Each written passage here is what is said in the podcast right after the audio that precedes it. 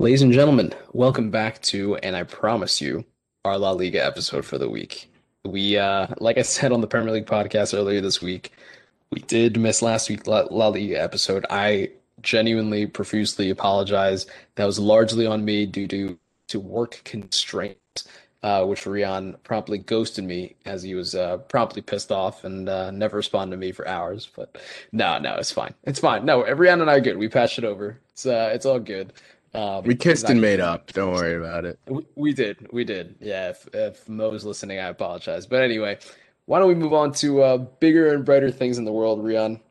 Let's talk. Uh, let's talk about how you're doing. How's your day? My day has been it's not too bad. Um, work similarly pretty busy. Not not probably quite as busy as as Elias has has been the last couple days, but um, but yeah, not a bad day. T- today we saw a first game debut for Thomas Tuchel as as Chelsea coach, and more or less the game looked like it looked like um, a team that had just had their first practice with the coach the night before. Um, so, um, but yeah, interesting stuff there. And then and then we saw Sheffield United's second win of the season uh, as they were able to beat Manchester United and probably the biggest future non-Premier League champions, Manchester yeah. United. it was probably the biggest upset of the of the Premier League season so far. I think that's I think that's actually not really any argument for it right, right there. You had the second place team losing to the team that's sitting in last, and potentially yeah. we're we're on track at least for um, the worst points total in the Premier League, and they still might get there. Who knows? But, um, but yeah, an, an interesting day. Everton and Leicester oh. also drew. Yeah, I was gonna say, um, kind of nice that Everton got James Rodriguez for free. Just, I think we forget about that. That's all. That's all I'm saying. That's all I'm saying. But yeah, very interesting. And you forgot the most important news of the day. The most important news of the day, of course, being uh being our favorite stock of the day. GameStop oh and, uh, and AMC. yeah, what uh, rumor has it? Rian made five. I think it was fifty thousand dollars today. This is just false. On, uh, on, on, both stocks. I think Rian is uh is now a day trader and moving away from the podcast mm. scene. So that's something that we might have to start a podcast on instead. That's that's no. this is hearsay. Um, no, that that also has been a very fun little thing the last couple days here. Um, no, I'm I'm always for any scenario where yeah, hedge funds are absolutely getting screwed by the people they've been trying to screw for ever, and and anything that makes the stock market look more and more like just a game just a very expensive game, obviously. Yes, a very a very costly one. and and now that there are more people that can play the game, it's a lot more fun for normal people.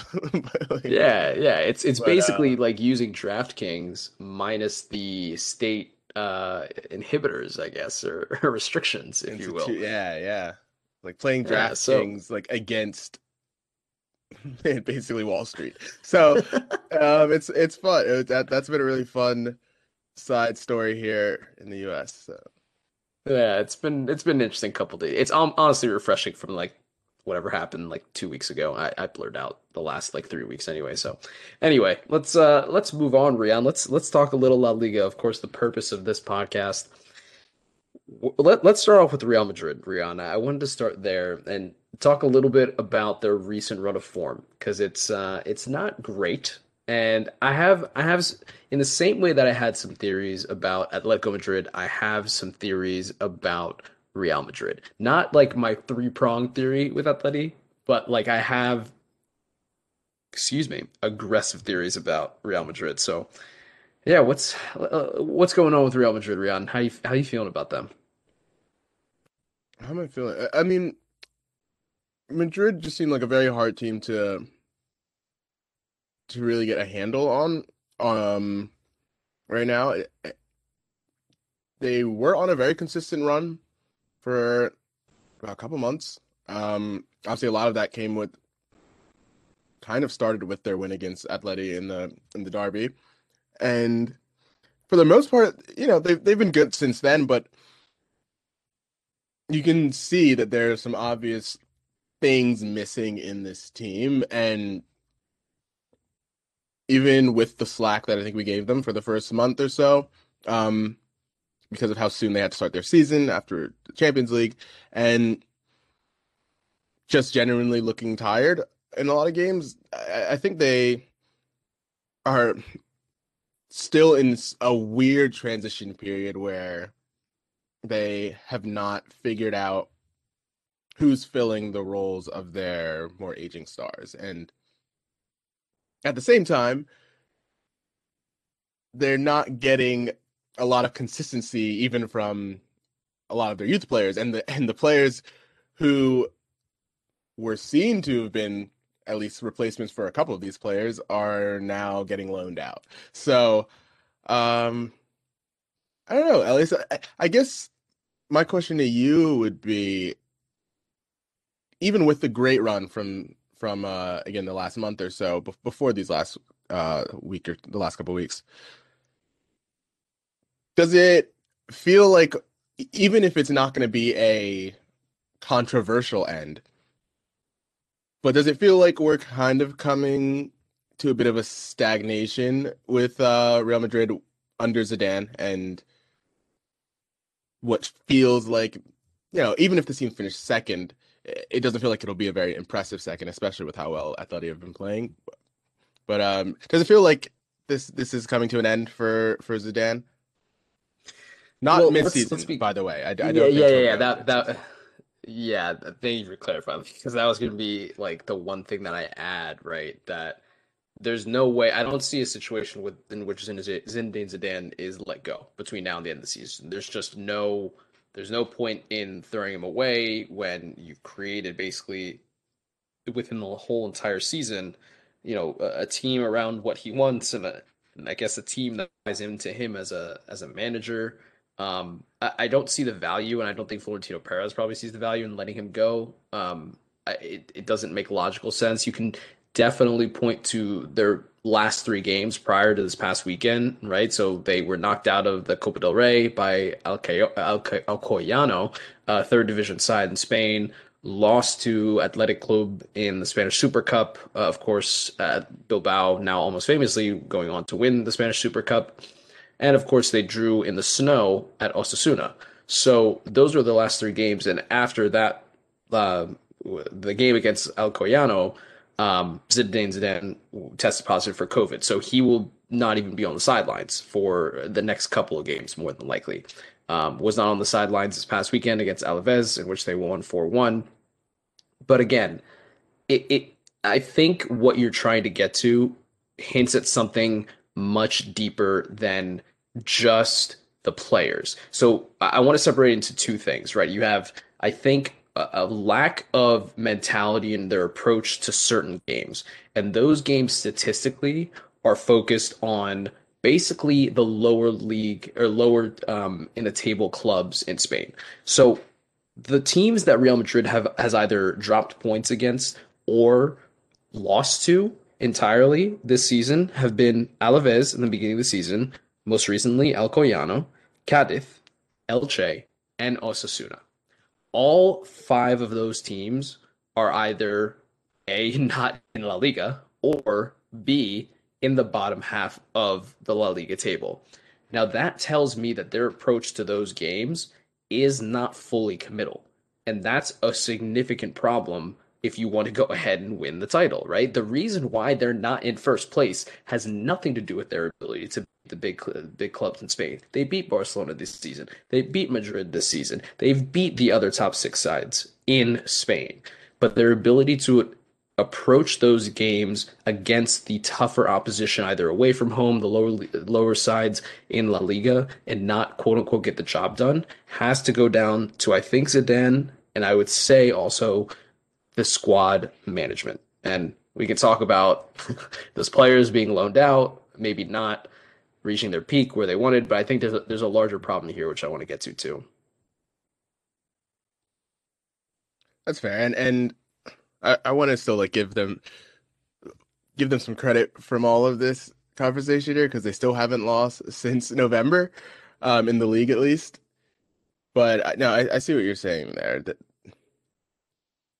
there is a very interesting next couple next month or so for them um, when you throw in the Champions League, obviously, and you throw in the fact that that they've got a pretty decent run here for this month for through February until pivotal game against Atleti Madrid in the beginning of March, right? And so I think from like you said, they have had their issues with teams lower in the table and this next month they'll have a good run at those teams. So eh,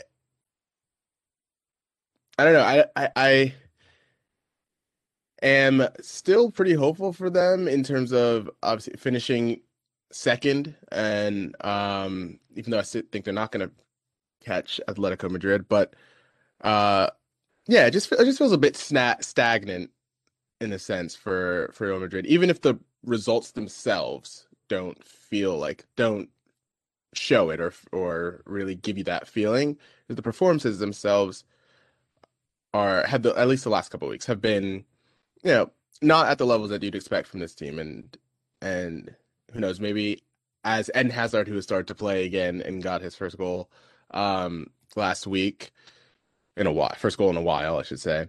Um, I, I, I can uh, promise you he has scored before, but it's yeah. not not many. that highlight reel is short. but who knows? As as he works his way back into shape, and well, he's in shape, but but as he works his way back into maybe playing shape or playing mentality at least. Um, maybe we'll see this team kind of make some sort of progress, but it's just tough when you see that they they load out jo- Jovic back to Frankfurt, where he's already got three goals in his first three sub appearances there. Um, you're talking about a guy who had 27 goals in his last season before moving to Madrid, and 10 of those goals coming in their Europa League run um, to the semifinals. And then Martin Odegaard, who looked wonderful last season for Sociedad. And granted, I think this season there's been a lot of injury issues for him. I think a bit more than more than anything else. And um and COVID. And COVID, of course. Yeah, yeah, and COVID.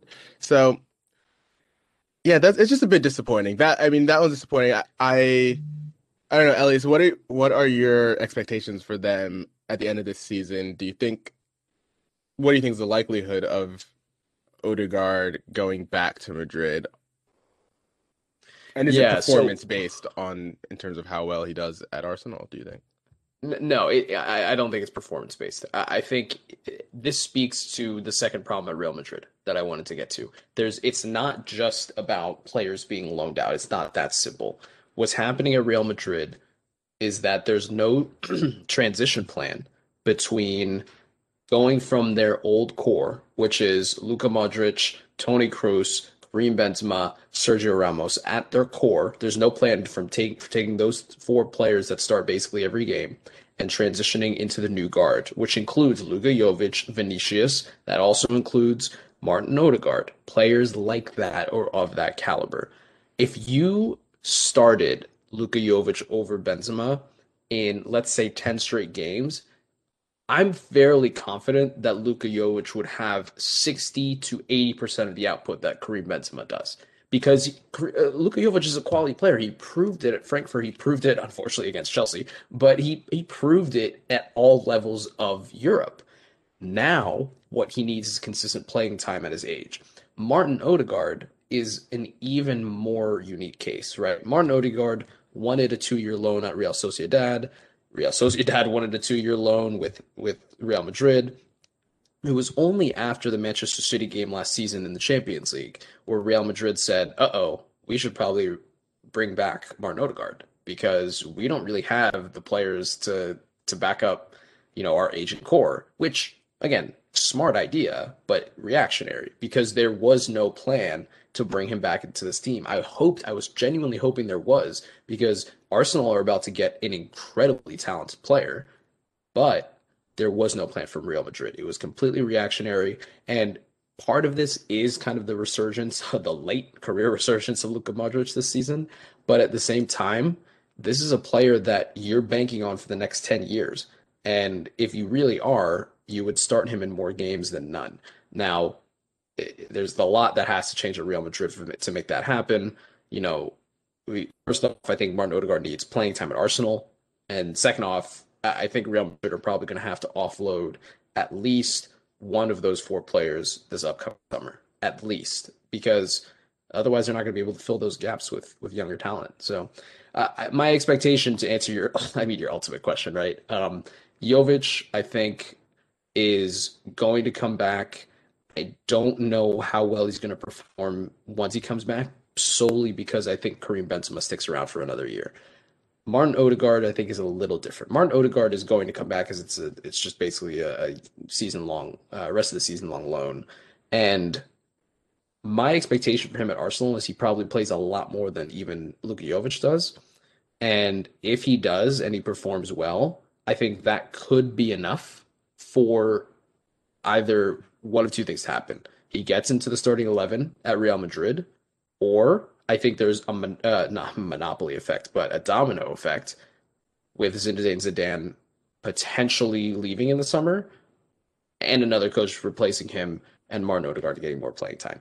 So a lot of moving pieces at Real Madrid, but uh, I think the Odegaard case is really, really interesting to me. All right. Well, with that, shall we move on to again your leaders at the top? now seven points clear of Real Madrid with a game in hand, 10 points clear of third place Barcelona, 11 points clear fourth place Sevilla. Again, still a game in hand on all of the three of those teams.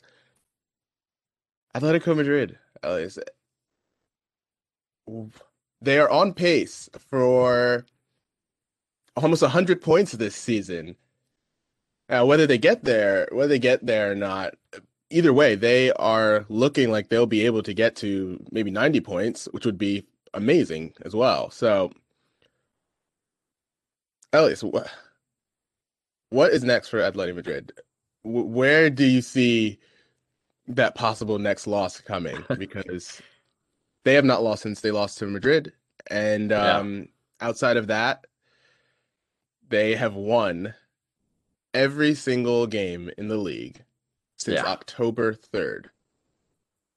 Insane. Only loss being to Real Madrid.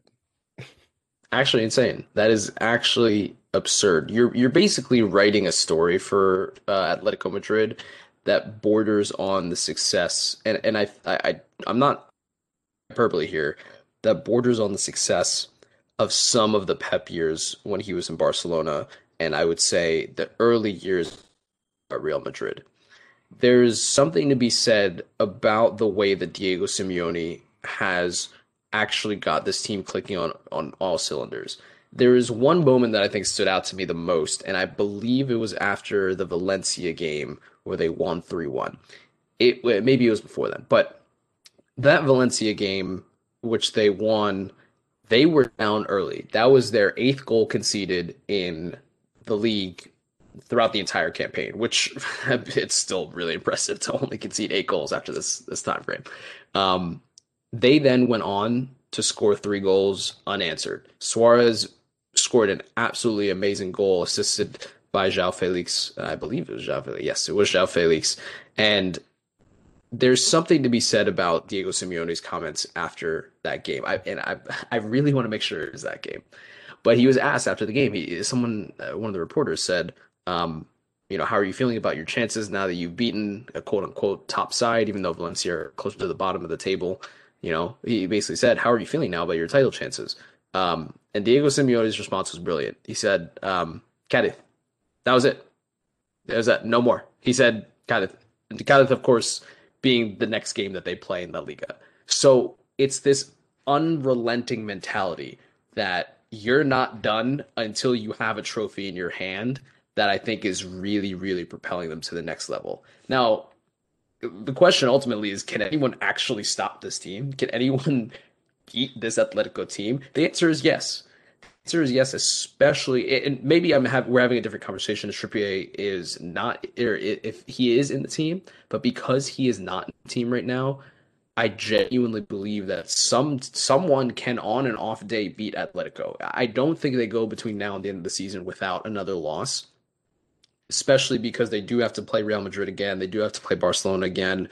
So it's not like they are completely out of the water, but are they heavy favorites in my opinion to win the title? Yeah, let's look at it realistically. They still have a game in hand and they're 7 points clear of the next the next um, team, which of course is Real Madrid on 40 points. They Atletico are on 47. So it'd be very difficult for me to say, you know what? I might log into a DraftKings account and put $40 on on them instead of putting it in uh, AMC or whatever the kids are doing these days. But yeah, it it it'd be very hard to stop them.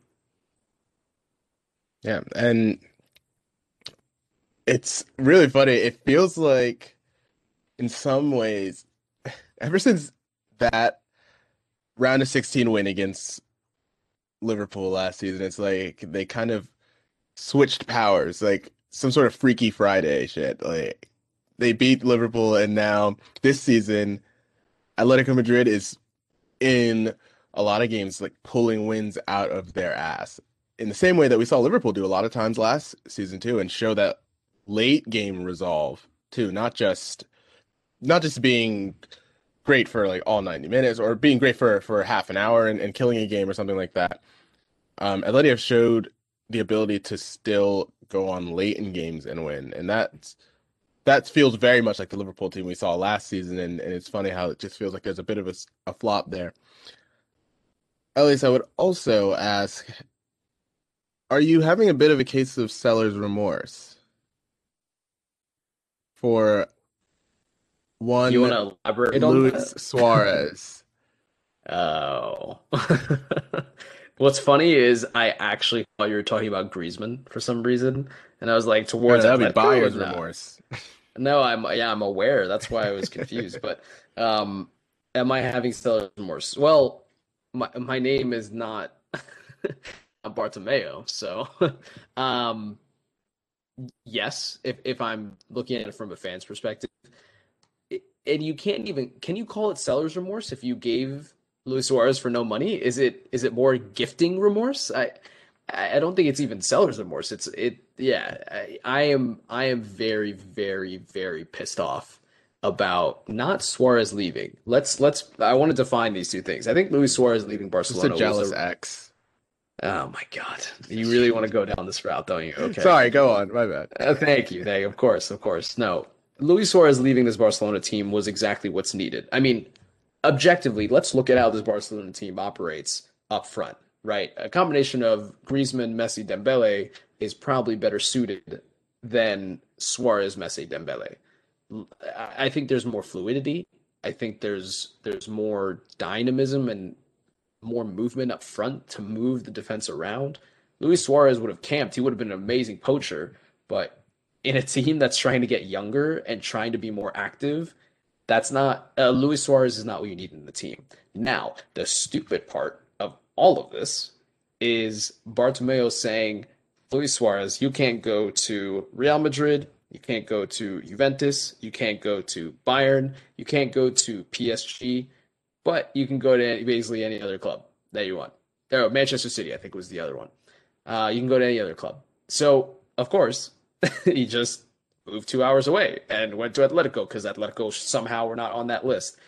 Luis Suarez has been responsible for, I, I kid you not, directly eight points for this Atletico team. I think he's been decisive in four games specifically for this Atletico team with his goals. I mean, most recently against Valencia, right? But it's crazy to me how Barcelona let him go to Atletico. It's it. I mean, am I surprised? No, because his team's a billion dollars, or excuse me, a billion euros in debt. But th- this this is the actual sporting effect you are now seeing from mismanagement. I, I want this to be a lesson to anyone watching or listening right now. this is what happens when you have poor board management. Genuinely, it's right in front of our eyes. So, um, that that's the point that I would make on Luis Suarez. And the the one piece I think the one statistic Rian you'll love is that I don't know what to make of this, but he right now has the highest difference in Spain between XG and actual goals. Take whatever you want from that and extrapolate it, but I think that's that's telling enough. I mean, it just it just tells you that he's still a world class scorer, like, finisher, really, right? Um, that's that's about all we can take from the from those goals above xG stuff. It's you know, actually just the probability of goals going in, and what kind of separates the great players is that they outperform it, right? He's outperforming it at a higher level than anyone else in La Liga, and the, the thing that I think also kind of attributes to whether it's the the uh, discourse around him this season as compared to last season at Barca, or whether it's the team maybe fitting him better than Barca's team did for him last season. But Sid Lowe made like a really good point on their on the latest Spanish football pod, eh, where he said something along the lines of this was kind of always who Luis Suarez was, even last last season, last two seasons at Barcelona, and just when you're at Barca, you're there's kind there's an expectation to be more than just this great finisher stuff, right? And he's coming to Atleti, and it's just a perfect perfect slot, slotted right in, and he's coming to a team where they just where not only his role on the field, but also his I guess reputation with the fans or people or the coach is just to expect him to be there to finish the chances, and he's not expected to do anything more. And you're kind of seeing that where he's having fewer ball carries per 90 this season as a as compared to any of his past seasons at Barcelona. He's being targeted for passes fewer than at any point at Barcelona too. So again, showing that kind of poacher sense where you know he's only getting the ball when it's an actual scoring opportunity. Obviously, not the only time he's getting it, but that's what they're looking for. From basically, the only time he's getting it. yeah. and, and then an interesting one too is he's putting in more tackles this season versus the last season at Barcelona, and more attacking third tackles than at any season um, with Barcelona. So he's also kind of really become akin to the mentality that comes with playing under Simeone too. He so he you know that he's still even if he's not there necessarily physically, his work rate at least in pressing high up is still there and and is still willing to do that part of it um when necessary, right? Now luckily he plays in a team that doesn't do it doesn't have to do it a lot or doesn't expect him to do it a lot. But you know, when when it's necessary, he's still ready to do it. So I, I think it's just a perfect match more than anything. A perfect match for Luis Suarez at, at this point in his career, at least. Yep. No, I, I mean, I, I completely agree, right? Like, Luis Suarez is one of those players that he will he will do the dirty work in terms of, you know, tracking down the ball from the goalkeeper and then that's about it. Once once the ball distributed, he's not good. Yeah, you give up on that. That's not. But what he will do extremely well, and why I know for a fact that Diego Simeone definitely you saw this report in the news that Atletico is not one of the teams uh, that you know Suarez couldn't sign for. He probably was like, "That's all we need is we need a goal scorer." I mean, we said it on the pod, right? that's all that Atletico need is they need someone to quite literally be just. We were campaigning for Raul Jimenez. we were, we were, yeah. And and to be fair, I as a long term solution, I still am. But honestly, that's all that Luis Suarez does really, really, really well, and it's a perfect fit because he has service, he has everything he needs, but he doesn't need to run, and he doesn't need to be a part of the larger team cohesion in in defense and in and also in attack in some ways. So yeah, it's a perfect fit. Well, again, this is the team to beat in Spain, and for sure. And at, at some point, maybe just before the Champions League knockout stages start again, we're gonna have to really discuss them as one of the favorites for the Champions League as well. But well, yeah, uh, let's let's let's be clear that they're getting past Chelsea. Let's just Yeah. let's get that out of the way before you they're at least making down. it to the quarterfinals, probably. They're so. making it, yeah, they're making it to the quarterfinal. We can we can tell you that, but um, unless Tuchel has uh, Crazier like a things dark, no, no, dark magic. He picked up dark ma- magic. That's the only way. Yeah, crazier things. But uh, at least we take a break from there. Let's do it. Let's take a quick break. We'll be back talking a little Barcelona and maybe some positive news. I, I don't want to jinx it, but maybe some positive news. Ladies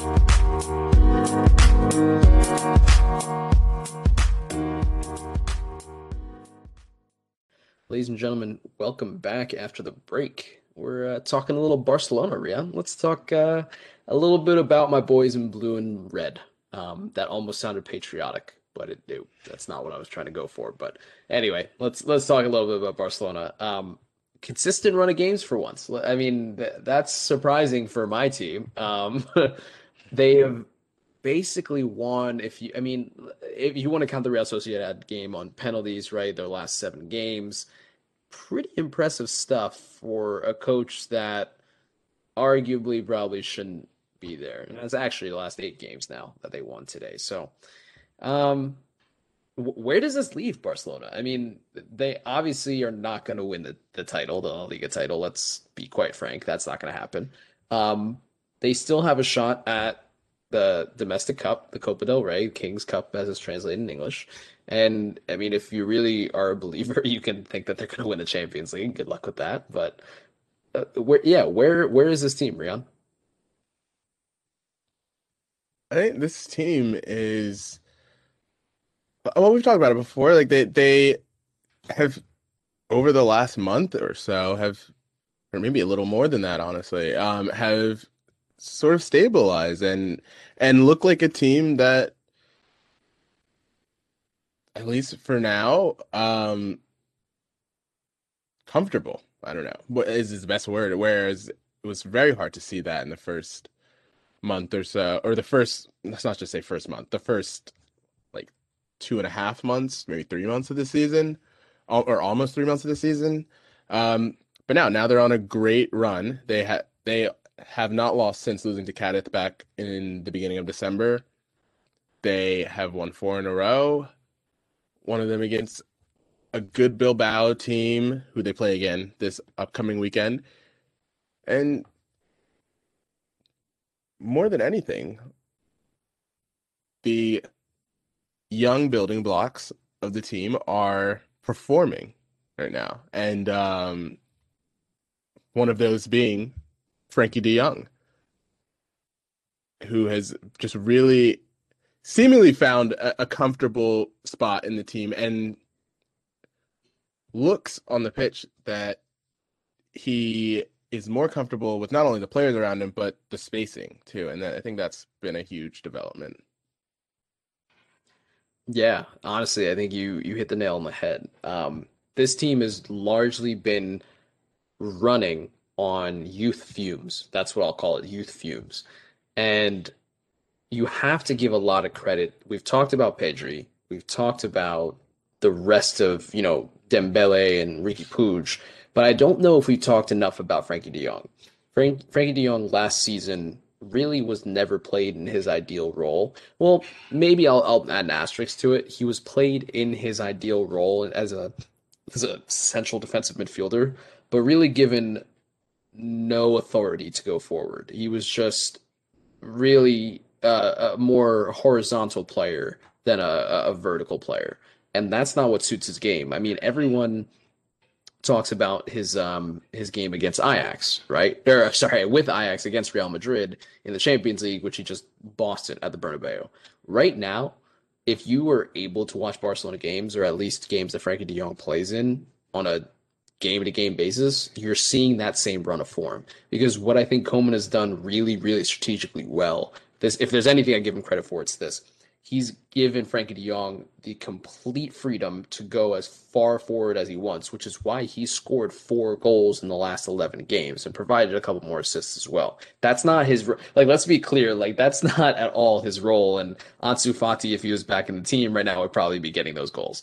But genuinely, his ability to to progress the ball and run completely past players, use his body to shield the ball away and open it up to a pass forward between the lines is what this team has been missing. I mean, I've been begging for it for like two years. Like that's exactly what we needed.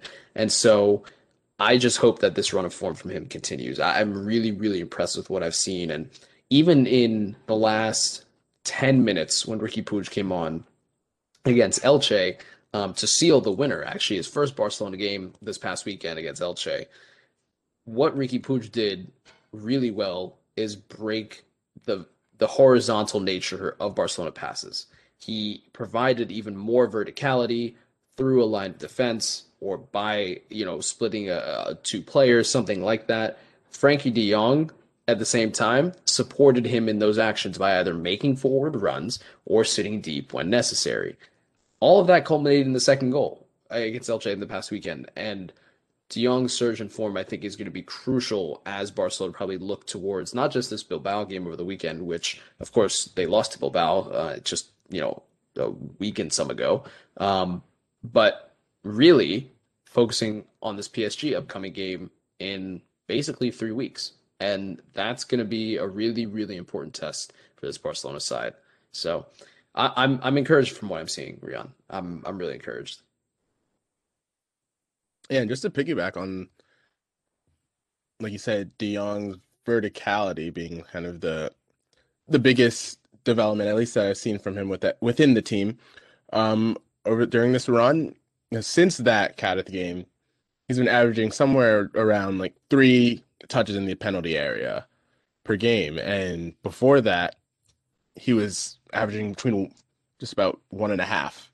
So you can see, I, I, I would love to know if it was from instruction from Koeman that that has kind of changed it, um, or it's the midfielders that are now playing around him and and kind of a comfortability in knowing that whether it's Busquets, whether it's Pjanic, that someone will be sitting there and and giving him that freedom to make runs into the box and support. And um, it's been huge. It's been something. It's been like like you said, you you've been begging for it, and it's been a real glaring weakness in the team at the worst of times this season is not enough men in the box, and and that has also been kind of remedied by Martin Braithwaite playing a bit more and being more of a central focus in the box there. But Frenkie De Jong's runs are also crucial for that, and yeah, it's putting Barca in a, in a good spot, and um they have a interesting run coming up. They play Bilbao, like you said, this weekend, and Betis and Alaves is their next three. And I mean, they still they are ten points off of Atleti, so I I don't think we're putting them in that conversation. Yeah, but no, let's um, let's not um, get our hopes up. no, no. But but if they were able to finish above Madrid this season, that would be a resounding success.